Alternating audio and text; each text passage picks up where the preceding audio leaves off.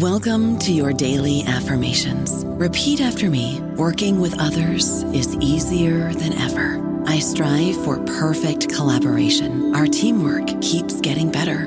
Yeah, affirmations are great, but Monday.com can really get you the teamwork you desire. Work together easily and share files, updates, data, and just about anything you want all in one platform. Affirm yes to start or tap the banner to go to Monday.com. Lucky Land slots, you can get lucky just about anywhere. Dearly beloved, we are gathered here today to. Has anyone seen the bride and groom? Sorry, sorry, we're here. We were getting lucky in the limo and we lost track of time. No, Lucky Land Casino, with cash prizes that add up quicker than a guest registry. In that case, I pronounce you lucky. Play for free at LuckyLandSlots.com. Daily bonuses are waiting. No purchase necessary. Void where prohibited by law. 18 plus. Terms and conditions apply. See website for details. Welcome to the New Books Network. Hi, I'm Elizabeth Ferry. Welcome to another rebroadcast from the RTB archives. Take the shot, count it down, tip it off. Hey, meet the swinger, Polaroid Swinger, meet the swinger, over right swinger. Photography as a hobby can lead to photography as a career, and often does. But professional work calls for a lot more than just snapping pictures here and there. Hello, and welcome to Recall This Book Presents, a brand new experiment, a very special Recall This Book. Um, as you know, our usual format is to center discussion around books from the past that help us to make sense of contemporary problems. But today we have invited a colleague to come in and present rather than a dusty old book. Cue Foley man throwing dusty old book across room. Instead, his brand new podcast. We will hear from the creator himself, hear some tempting highlights from the show, and discuss the ways in which he's approached making a podcast, perhaps even compare them to our own scintillating method of plying our friends with coffee and then locking them in the studio with us. So, in our lockbox today, as usual, we have the great escape artist and anthropologist Elizabeth Ferry. Hello, Elizabeth. Hello. Um, and me, John Plotz, and to our great delight, Professor Jared Green of the Stonehill College English Department. Hey, Jared. Hello. Hello. So, Jared, you started your career as a modernist with articles on Faulkner and that ilk, but in recent years you've worked on documentary cinema, on hip hop, and you also have screenplays and theatrical credits, which are very exciting. So, with that's an amazing resume, and it clearly prepares you to undertake this creative sort of podcast, which we are happy to present, the Electro Library. Um, so, it's great to have you. Thank you very much for having me. Okay. Pleasure to be locked in here with Yeah, well, I we, we enjoy it. And yeah, thanks for playing the, the swinger as my, my theme song. You'll always be a swinger to me, Jared. Um, so we're going to be hearing a couple of substantial pieces out of your recent episode on photography. Great. Um, I should say one of your two recent episodes on photography. But um, can you just kick things off for us by talking about the genesis of the podcast? By which I mean a couple of things, like in whose eye was it a gleam, and also what happened to that gleam in the months or years before your actual first episode on storytelling dropped in December 2017. And I'd like to request that you use words like dropped a lot in our oh, yes. conversation. Yeah. Because, yeah. I, as is the parlance of We're hip, podcasting. we're like. Um, well, first, I'd like to make clear that this is not solely my production or my creation. So I work with uh, professors Amra Brooks and Scott Cohen at Stonehill. Um, and this emerged out of uh, multiple gleams and multiple eyes. So Okay. it is something that I wanted to do for a while. I didn't really have any of the equipment. I didn't really have a, a very clear sense of what the show would be. But Scott, in particular, as we at Stonehill were building the Digital Innovation Lab, was also thinking about constructing a podcasting studio, just trying to bring a lot of different forms of digital expression into that space. And so I realized we might have an opportunity. And uh, Amra was also thinking about doing something with her creative writing students, and things sort of lay fallow for a little bit with a lot of intention and desire to make something happen, but no clear ideas. And then I got to thinking actually, I was inspired by Lewis Lapham's Quarterly.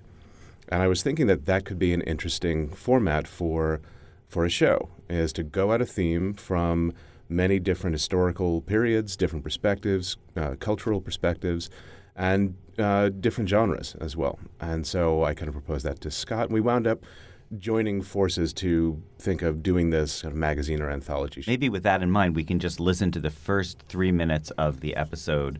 The what's called photography part one. Literally, this is the beginning that you will hear when, as I hope you do, when you go to listen to all the episodes of Electro Library. This is how uh, photography part one of Electro Library actually starts, and we'll be back to discuss it uh, in three minutes.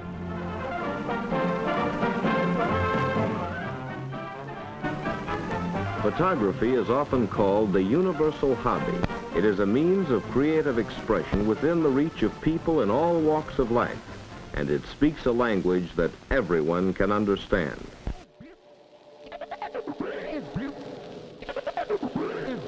What happens when we take a photograph?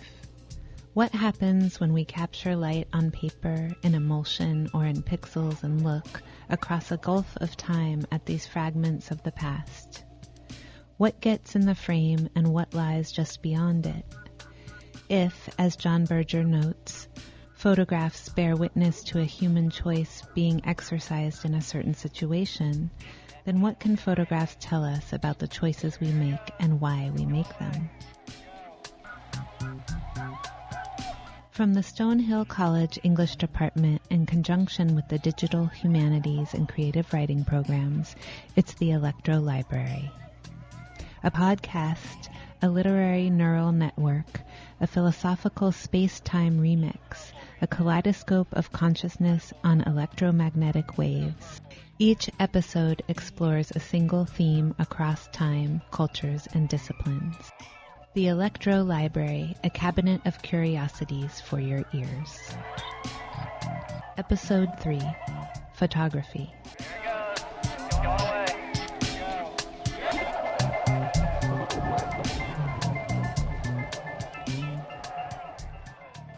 The camera lens is a mechanical eye, seeing everything and recording everything. It captures actions that will never again be repeated.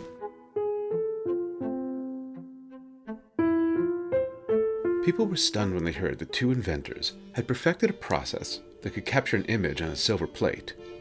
It is impossible for us to imagine today the universal confusion that greeted this invention. So accustomed have we become to the fact of photography, and so inured are we by now to its vulgarization. But not so then. There were some who, like stubborn cattle, refused to even believe that it was possible. What an obstinate race of ill tempered beings we are, resistant by nature to anything that ruffles our ideas or interferes with our habits. Maybe that's a good time to talk about the fact that you chose to make this podcast about photography. So there's definitely a certain perversity to Yeah. it, uh, but there's actually something I really loved about that idea of working with images in a way that had to be described if you were to see anything, and that was suggested to me actually by some some things that I teach in a class on photo and literature that render verbal descriptions of visual material and sometimes don't actually show the material. So I'm thinking about something. I, I first got to think about this from reading Marguerite Duras's The Lover, in which she describes a photograph never taken on her crossing of the Mekong Delta. Uh, and it's a moment where she recognizes she's crossing over into kind of young adulthood and into sexual realization and seeing herself seeing herself. But there's no photograph because no one would have thought it was a moment to photograph. And I've been really fascinated by that idea. And I started looking for other moments in literature where there are verbal descriptions of photographs that are not embedded, so you don't actually see the photograph, Right. or maybe didn't exist at all. Yeah. And by the time we were making this uh, podcast, I thought that's, I think that would be perfect. Let's work with these images, but that we can't actually see. We can only see through, however we we generate that material auditorially. That's great. So, so I want to play in a minute. Th- th- this is the longest chunk we're going to play. It's a Umberto Eco essay, and I'm going Oh, to ask great. you to introduce it um, for us. But also, one thing that I really noticed that makes the essay work really effectively, I think, is the way that you guys use background music. So, Mm. can you talk a little bit about your decision on like what do they call it, the acoustic environment? Yeah, so this this is a really good example of the collaboration that goes into this piece. So this was really driven by Scott Cohen's desire to do the Eco piece. He's taught this uh, in the past, at least. Um, I don't know if he's taught it recently, and he wanted to bring that to the show. It's a piece that he especially loves. And he actually found the archival sound, which is very hard to find, Mm. of the closing down of Radio Alice. This is something he managed to find, I think, possibly using the Wayback Machine. Uh, it's uh, stored on some Web 1.0 site. So. And we're just going to hear a tiny snippet of it. Yeah. It's going to be very hard for you to place, but that's what so it he is, yeah. so he already began that kind of ability to experience the moment that Eco is experiencing, bring that into into our podcast. And then when he had recorded his piece with that archival sound, he sent it to me, and I was thinking about what kind of music would feel right for for the overall environment that we're building and for the experience we want to offer and for the ideas. So here it was something that was kind of abstract uh, electronic washes that felt uh, slightly menacing. Like there's a degree of drama to it, but also at the same time, uh, to me, almost felt like an auditory equivalent of experiencing the past and the present coming together. Yeah. And, and that sounds very overthought, but when I heard the piece, I was I was looking through a lot of different music, trying to hear it. Yeah. As it as, as it would go with the Eco piece, that's what struck me. You know, it. that's such a helpful comment, Jared, because it reminds me of something I meant to say, but I didn't write it down, so then I forgot it, which is that, you know, I've read really interesting articles about the golden age of radio and the golden age of TV that have made the point that in many ways it's really helpful to think about TV serials as fundamentally radio serials. Like, in other Right. words, it, rather than thinking of the lineage from film, which is how we normally think about it, like it's visual packed into a small box, mm-hmm. think about the TV as like an Oh, yeah. expanded version of the radio. So fundamentally, the acoustic environment. You know, you, people often talk about watching the TV when they're in the other room, and I do this when Lisa and I watch like you know trashy spy thrillers, which we do a lot. Frequently, I'm not watching the screen; I'm just listening, and the mood, the mood music in like you know counterpart will tell me when I need to and turn also back. it's uh, it's like it's scaled for the living room, right? Yeah, So it has this kind of domestic uh, totally. Right. domestic right. scale that Right. film didn't. Exactly. was- And, Right, right, and many right, of the right. early TV programs had been radio programs. Yeah. So they're literally drifting Totally. from one medium to another. Yeah. I mean, it's probably not right to say that it's radio with pictures, but Yeah. it's the mm-hmm. same industrial production model. Yeah. It's the same commercial production model. Yeah. And they're often using the same actors and the same writers. And some of those are the same programs. The Lone Yeah. Ranger would be one example of many. Yeah. So it's Yeah, and I think That you had could even make that case radio. about um, TV news as well, where like liveness is the thing that Yeah. radio and TV have in common, which film by definition doesn't have. So that like the Right. talking head giving you the news, like that could be, you know, the Hindenburg is a radio broadcast, but we remember that so vividly. You know? Right, right. Yeah. Yeah, and also that you know that choice of the TV news model of the desk and the sort of people facing the camera. Yeah. is just one kind of a choice from how radio might look. Yeah, totally. Okay, so let us play a long um, piece, uh, which is an Umberto Eco um, essay, which has now been kind of curated and store and scored and presented by Electro Library, and it, it makes an argument about how you think about photography in its role within politics. It basically makes the case that a photograph can make an argument. sono poi codiaprite e cose di questo genere. Alice? Non so chi sia Alberto. A Photograph by Umberto Eco.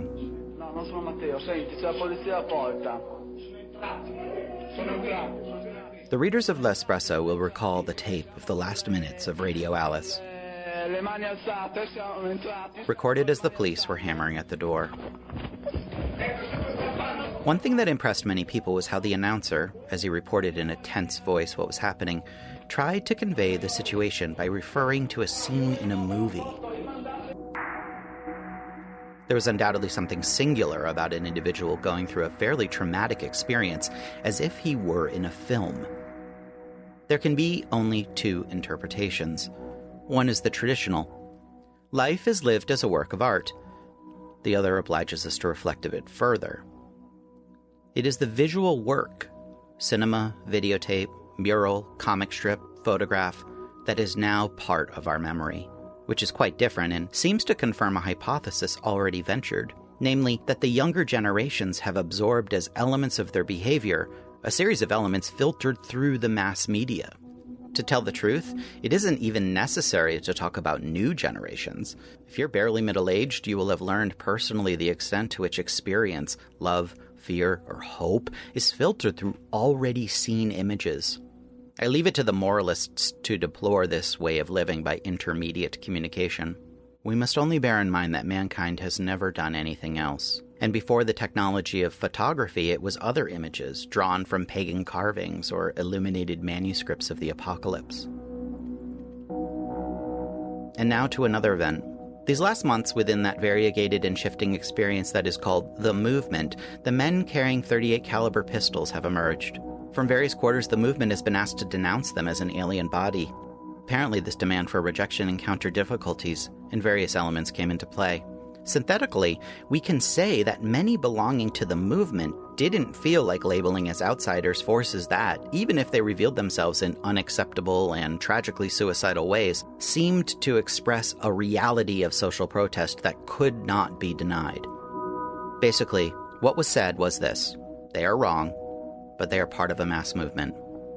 And the debate was harsh, painful.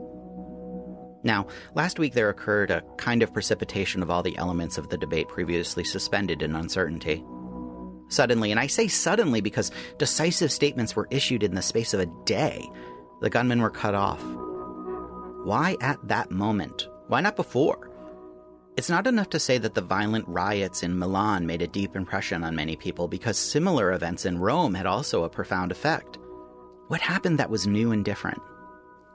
we may venture a hypothesis, once again recalling that an explanation never explains everything, but becomes part of a landscape of explanations in reciprocal relationship. A photograph appeared. Many photographs have appeared, but this one made the rounds of all the papers. It was the photograph of a young man wearing a knitted ski mask, standing alone in profile in the middle of a street, legs apart arms outstretched horizontally, with both hands grasping a pistol. Other forms can be seen in the background, but the photograph's structure is classical in its simplicity.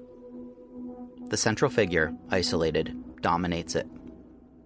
If it is licit, and it is necessary, to make aesthetic observations in such cases, this is one of those photographs that will go down in history and will appear in a thousand books. The vicissitudes of our century have been summed up in a few exemplary photographs that have proved epoch making. The unruly crowd pouring into the square during the 10 days that shook the world, Robert Capa's dying miliciano, the Marines planting the flag on Iwo Jima, the Vietnamese prisoner being executed with a shot in the temple, Che Guevara's tortured body on a plank in a barracks. Each of these images has become a myth and condensed numerous speeches. It has surpassed the individual circumstances that produced it. It no longer speaks to that single character or those characters, but expresses concepts. It is unique, but at the same time, it refers to other images that preceded it or that in imitation have followed it. Each of these photographs seems a film we have seen and refers to other films that had seen it. Sometimes it isn't a photograph, but a painting or a poster. What did the photograph of the Milanese gunman say? I believe it abruptly revealed, without the need for a lot of digressive speeches, something that had been circulating in a lot of talk, but that words So, alone uh, could not. To me, I love that accept. turn at the end where it makes the case that this is, you know, the photograph as argument. Yeah. But I do think it goes back to the point that I mean, in a way, it relates to the cham- the Cabinet of Curiosities point because it, it, it has to do with whether we think of artwork as having this longue durée existence where it's always around and we can bring it up and Mhm. show it to people. Like we discovered there's a marvelous piece of sound from Radio Alice. We can bring it back to you. Or we think about artwork in that moment of you know vivid presentness where Mhm. all of a sudden people saw this photograph and boom it changed their thinking Right. Right. One one thing that's interesting, um, and maybe there are listeners out there who who would correct me on this, but I think the thing that Eco gets wrong in a predictive way is I don't believe that this image of the Milanese gunman actually did enter into a broader way of thinking about Hmm. images that have shaped consciousness. In some way, it really resides in Eco's account. Mhm. Right. So he Mm. sees on something that absolutely at that moment galvanized opinion, gave a human face to a thing that was on a scale that was beyond imagination, and suddenly made it look like insanity. Right. This was chaos. This was not heroic. Right. And so that that did shift that conversation. But he says this is going to enter into uh, a future history of very significant images, and he thinks about Right. the Capa image, right, or uh, the image of the execution in, in Right. Vietnam and so forth. Mhm. And to the best of my knowledge, it actually has dropped out of that conversation Yeah. and exists only in Eco's framing of it. Yeah, yeah, yeah. Mm-hmm. So it seems like there's two thoughts that come out of that. One is whether it matters. Like, first of all, you're all. It's always the nature. If you're writing about the present, you're always going to be wrong more often That's than you're right, right. yeah. Like, it's Right. easy. I mean, I, I talk about this with my friends who teach contemporary literature all the time because it's easy for me to pick a bunch of you know Thomas Hardy and George Eliot novels to teach, and my you know my friends who teach contemporary literature have to struggle with like, well, which of the Pulitzer Prize winners Right. should I do? But th- but then the other point that I think you're making, Jared, is implicitly that, that like he's he's displacing his own cultural influence. Like he's saying the influence is in the photograph, but actually it's more like Right, in right. his publishing. Well, it's- Presumably that was a well circulated essay at the time. Yes, and then appears in Travels in Hyperreality in Yeah. the early 80s, Uh-huh. maybe 82, 84. I can't quite yeah. remember when that came out. But I think it's, and the reason that Scott wanted to bring this to the show is not so much because of the significance of that image, but because Eco, who's doing an early shot across the bow of a postmodern account of the image, uh, there's a tradition he's working in from uh, Benjamin um, and, and Barthes, but at the same time, this is fairly early on in terms of thinking about what a media saturated environment really does in terms of shaping political consciousness. That still feels very relevant. And I think Scott was right to identify. We, it feels as though if we just inserted some different reference points, Yeah. Right. we might be talking about the Gilets jaunes, um, you Yeah. know, uh, and representations of, say, the refugee Antifa crisis or Antifa, right? Something like Yeah. that. The ways in which the political becomes visualizable and therefore imaginable, and then arguments can get made about it because it circulates on Yeah. a figure of a human doing a thing. Right. Okay, so this brings me to I think one of the main reasons that I wanted to talk about the photographic podcast, which is the question of where we understand the um, the moment of like acoustic new media versus mm. visual new media. Because Jared, the thing you're mm-hmm. setting up now there with those um, you know striking, iconic, visually argumentative things that flood the visual public sphere mm-hmm. might lend itself to an implicit counter argument, which we've read in like the pages of the New York Times about like no, but newsprint is the alternative to that. It provides like a sober, deliberative space. Right. Or you could even imagine, and this is like my favorite way to think about this is by way of um, in Frankenstein, when Frankenstein's monster tells his story, it's only the blind man that can hear him and not freak out because Right. he's so visually horrific that people have a somatic reaction to his visual appearance. But when they just listen to his words, that is when they listen to the podcast version of Frankenstein's monster, which we should do, by the way. We should totally do the Frankenstein's monster podcast. Hello, I am a sad monster. Um, but you know that, that that point is that the acoustic No fire in the booth. yeah. the uh, the acoustic version is meant to be, you know, just like kind of in, innately more moderate. So that's one way of setting this up, where visual, not visual is bad, but visual is on one side of the spectrum, and then the acoustic is kind of on the other. Is that where we want to land, or do we want to land Sort of more on the- That is not bad, but sort of one is more honest or yeah, authentic. yeah. Like the or- acoustic provides a space for deliberation or a, a, a space for truth or something, whereas Uh-huh. the visual is uh, just telling stories that like like you know snap your synapses. Unreliable. Yeah, they trigger they trigger like in like Aristotle talks about sensation as being one of the dimensions of the aesthetic experience, and that the visual triggers sensation. Mhm. Um, Although or it's do we? interesting that you're saying the visual triggers somatic sensations. Yeah, So there's yeah, yeah, of, yeah. Well, I mean, no, but aesthetic kind of. Yeah. No, that's true, right? Because historically, sometimes people have said that of the senses, the visual is more distant, whereas Right. something like touch right, is more, more immediate. more rational or whatever. Totally, that's true. But or but but just to keep the other side, the other way of thinking about this in play would be that whatever whatever media form is new is the form that really grabs people. By which logic, you know, the podcast could also be like the, so how do we want to how do we think about those things do we believe there is something more charged about the visual and more safe about the acoustic or? Well, why are you doing I'm recall this asking. book as a podcast as opposed to say a video blog? What what Because attracts I don't you know to how to use the video camera. All right. okay, that's Because I have because I have a face because I have a face for radio. Not Elizabeth Ferry has a face for YouTube, but I have a face for radio. So. but but is it, it? I mean, it surely can't be the case that that's the only reason that you felt this was the medium that was right for having the kind of discussion you wanted to have. Well, I mean, I think one of it, one of the things is where going back to the Cabinet of Curiosities um, logic of your podcast, I mean, ours kind of follows the logic of the conversation, right? Yeah. So, and that, you know, clearly in conversations there is, you know, plenty of senses that might get engaged, but, but it's. You Yeah. know, the vocal is pretty primary. Totally. Yeah, like it's very about, important to us to do the conversations live. Like we like being face to face with one another. We have not liked it when we've tried doing it remotely. We didn't like that. So we do like sharing a space with one another. But right. And also the conversation.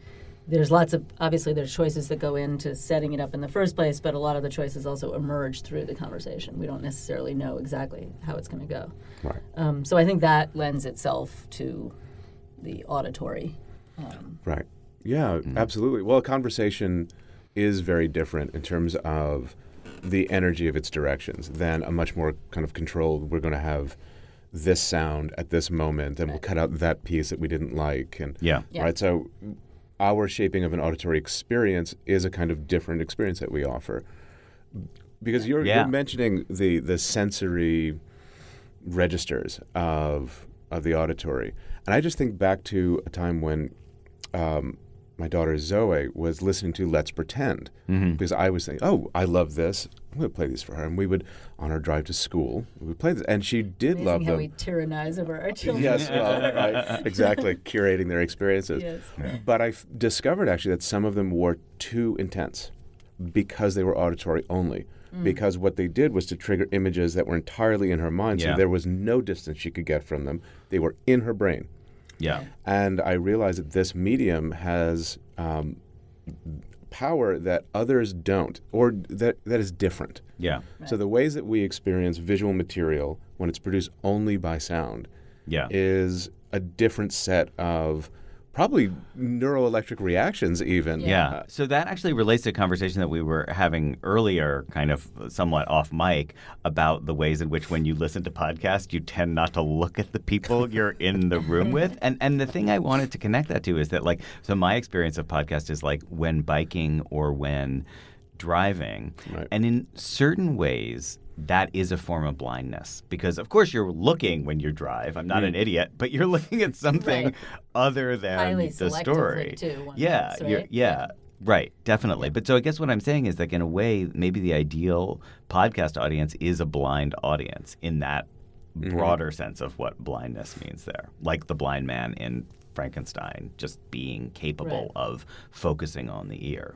But but but taking into account, Jared, what you're saying that that's actually kind of there's an overload version of that too. Like it can be too vivid. I don't know about you, but I'm very busy and I don't have a lot of time to cook. That's why I subscribe to Factor. Eating better is easy with Factor's delicious, ready to eat meals. Every fresh, never frozen meal is chef crafted, dietitian approved, and ready to go in just two minutes. You'll have over 35 different options to choose from every week, including Calorie Smart, Protein Plus, and Keto. These are two minute meals. Factor meals are ready to eat and heat, so there's no prepping, cooking, or cleanup needed.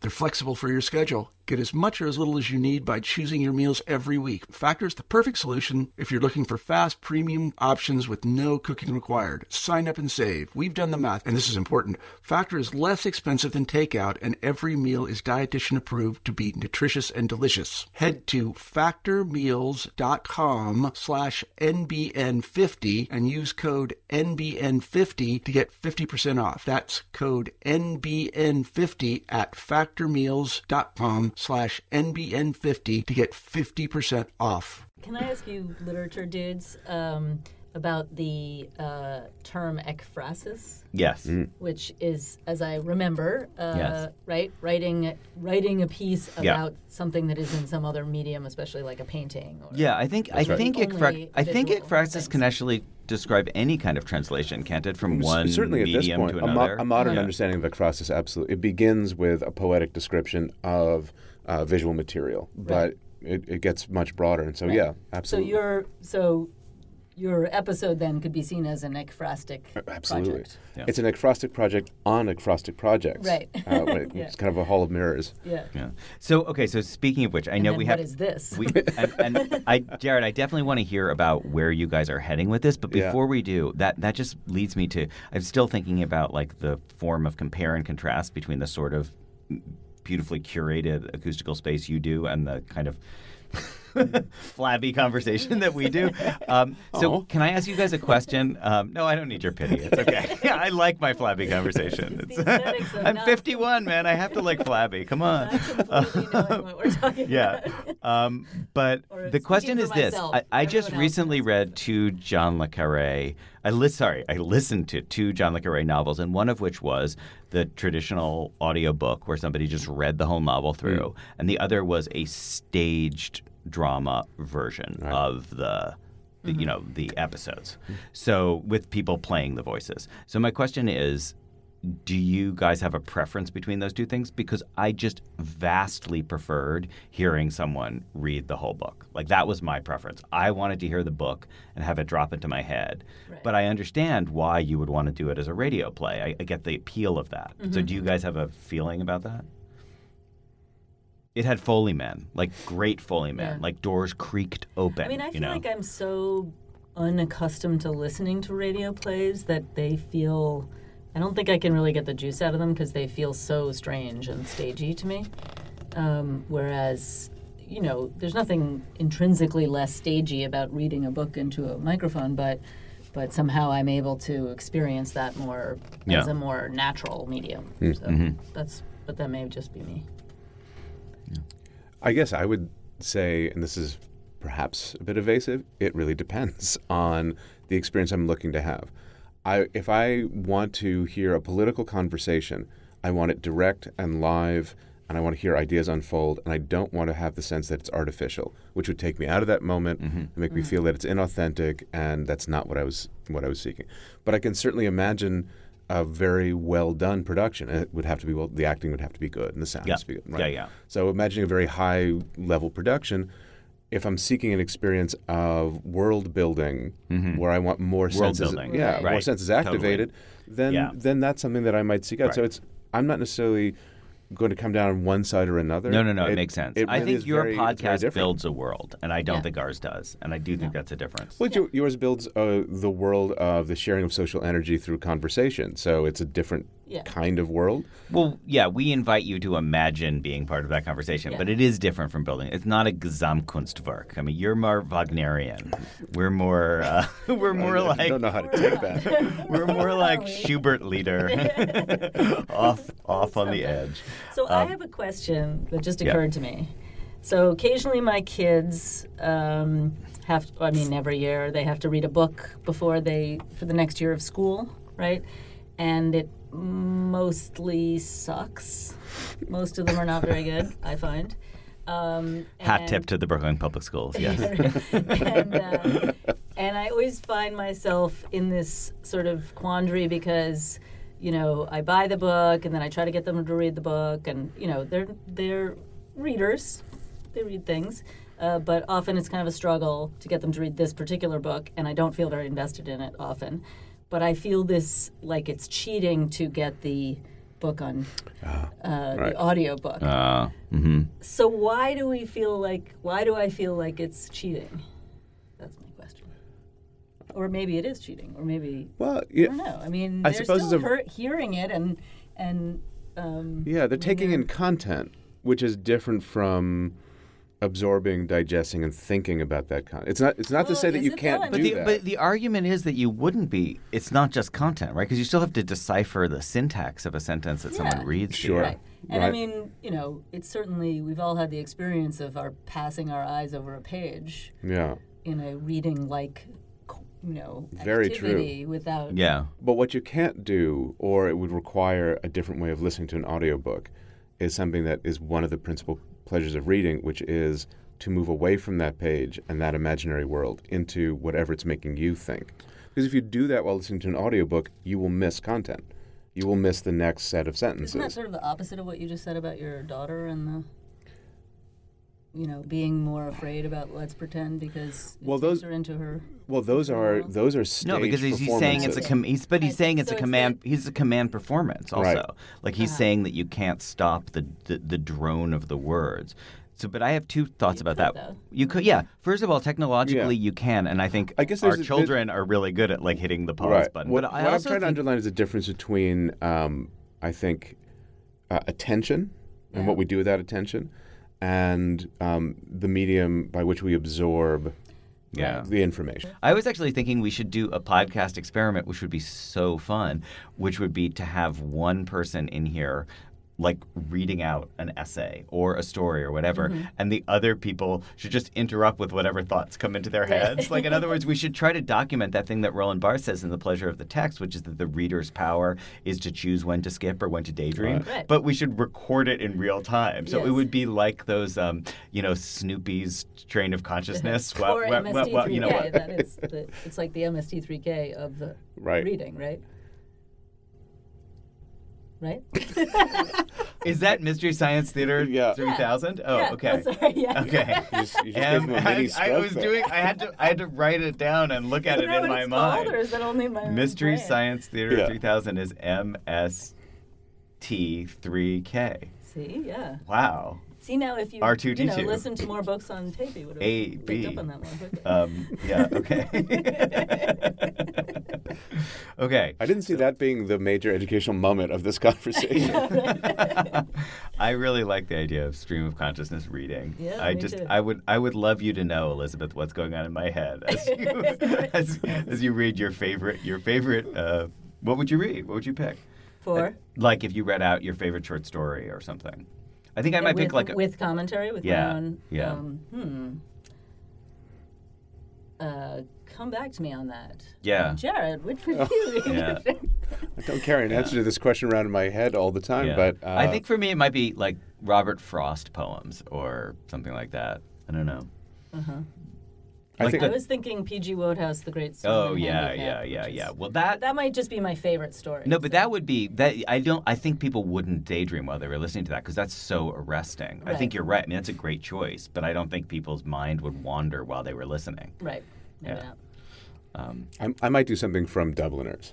Oh Mm, yeah. that's Well, that would be perfect Yeah. because those Like The those Dead Like the dead. yeah was those gonna say James The Dead, Joyce yeah. stories definitely kick you off into a Right. different register. Especially with the the dead is the one Yeah. that has this image of the snow. That's right. Yeah. Right? So that also kind of brings you into Yeah. a visual register where you would be. okay. And a Lis- Foley artist for its tapping against the uh, window. okay, so so so a podcast of listening, listening But as podcast. I, I feel like um, just just so not to lose this thread that there's Yeah. something that we're circulating around, which is actually a very kind of Frankfurt School question. We're almost right in the zone of critique that Horkheimer and Adorno were in the culture industry about what kinds of mediums are monodirectional and Right. which ones are reciprocal. yeah.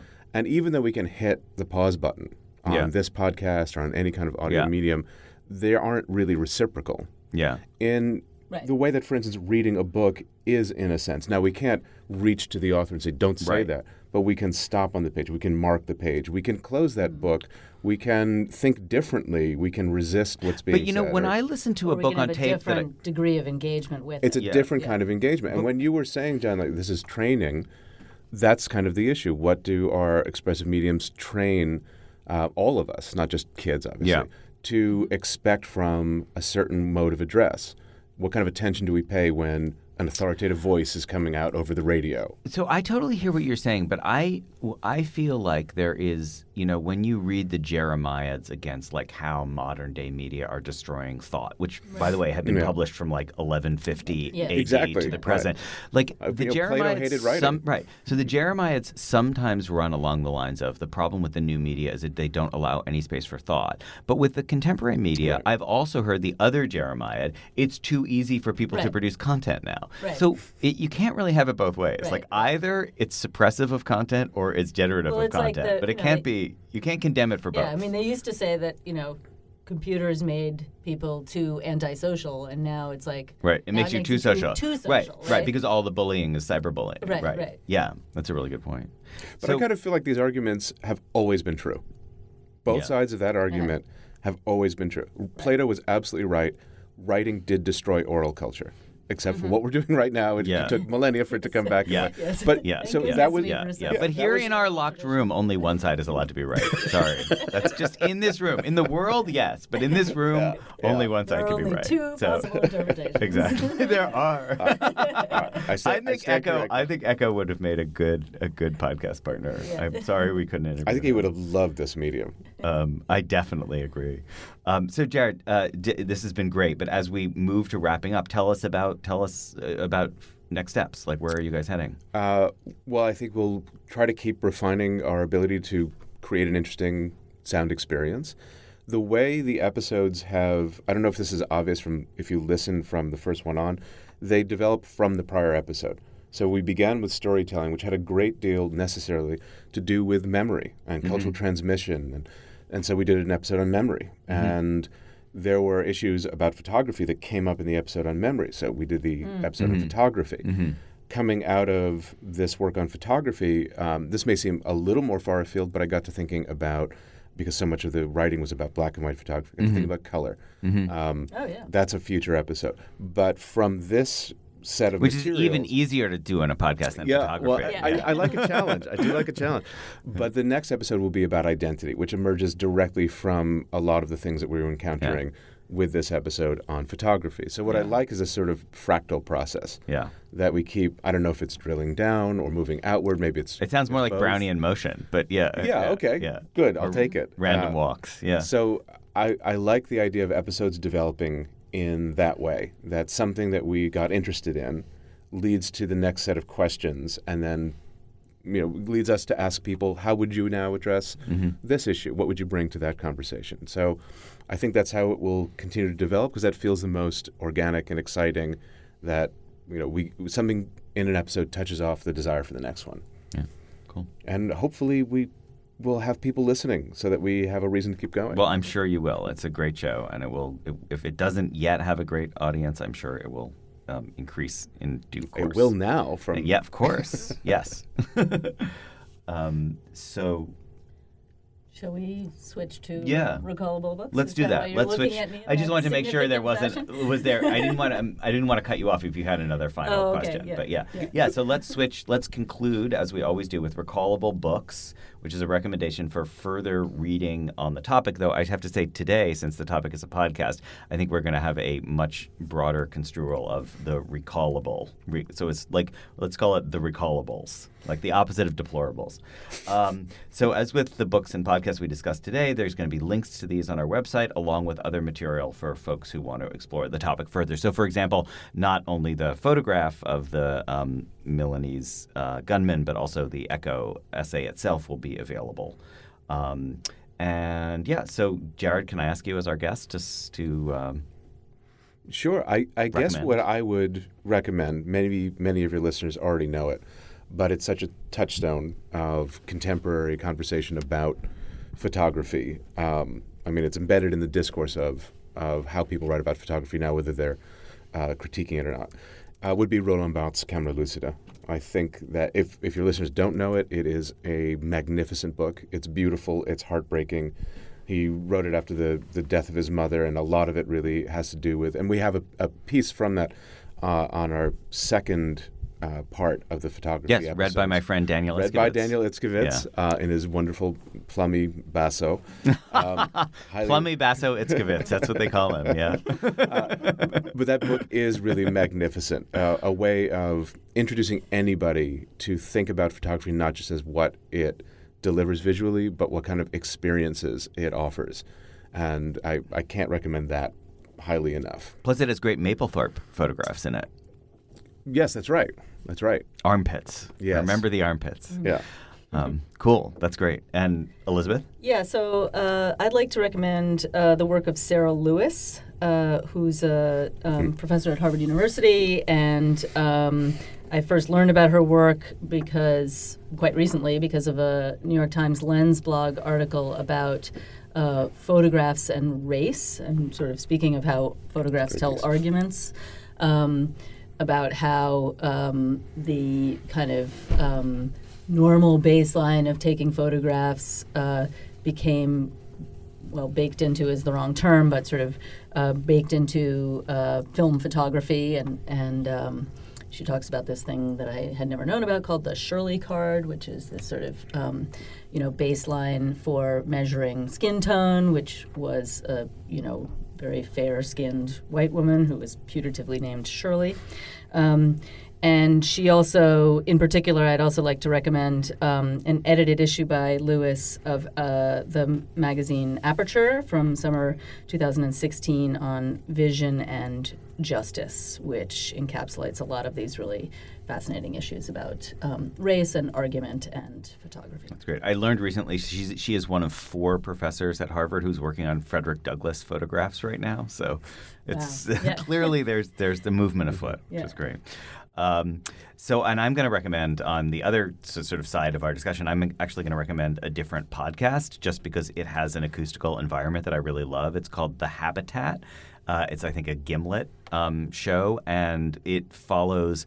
Uh, uh, I want to say it's six. Yes, it's six people who lock themselves up in a Mars dome simulacrum on a mountain in Hawaii. And it's part of the training to figure out what it's eventually going to be like to live on Mars. But so it essentially allows us to have science fictional sound of people living inside a, inside a Mars dome where, you know, you, you get to hear them putting on their space suits in order to go out and do walks through the uh, um, the volcanic landscape that they're in, and it's just it's just kind of a paradise of uh, sonic environment and a total invitation to to to let's pretend to imagining. I really I think it's a, a wonderful. It manages to be a sort of a factual world building exercise. I love it.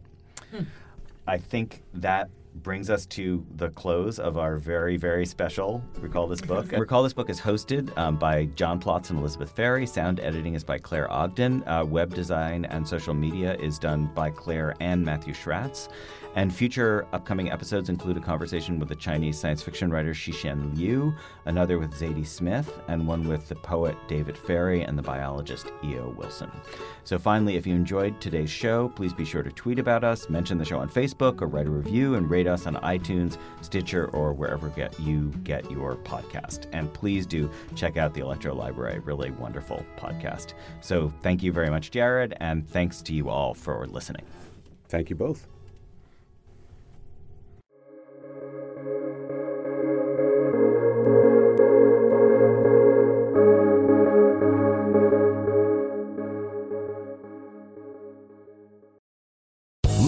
Casino asking people what's the weirdest place you've gotten lucky? Lucky? In line at the deli, I guess? Aha, in my dentist's office. More than once, actually. Do I have to say? Yes, you do. In the car before my kids' PTA meeting. Really? Yes. Excuse me, what's the weirdest place you've gotten lucky? I never win and tell. Well, there you have it. You can get lucky anywhere playing at LuckyLandSlots.com. Play for free right now. Are you feeling lucky? No purchase necessary. Void where prohibited by law. 18 plus. Terms and conditions apply. See website for details.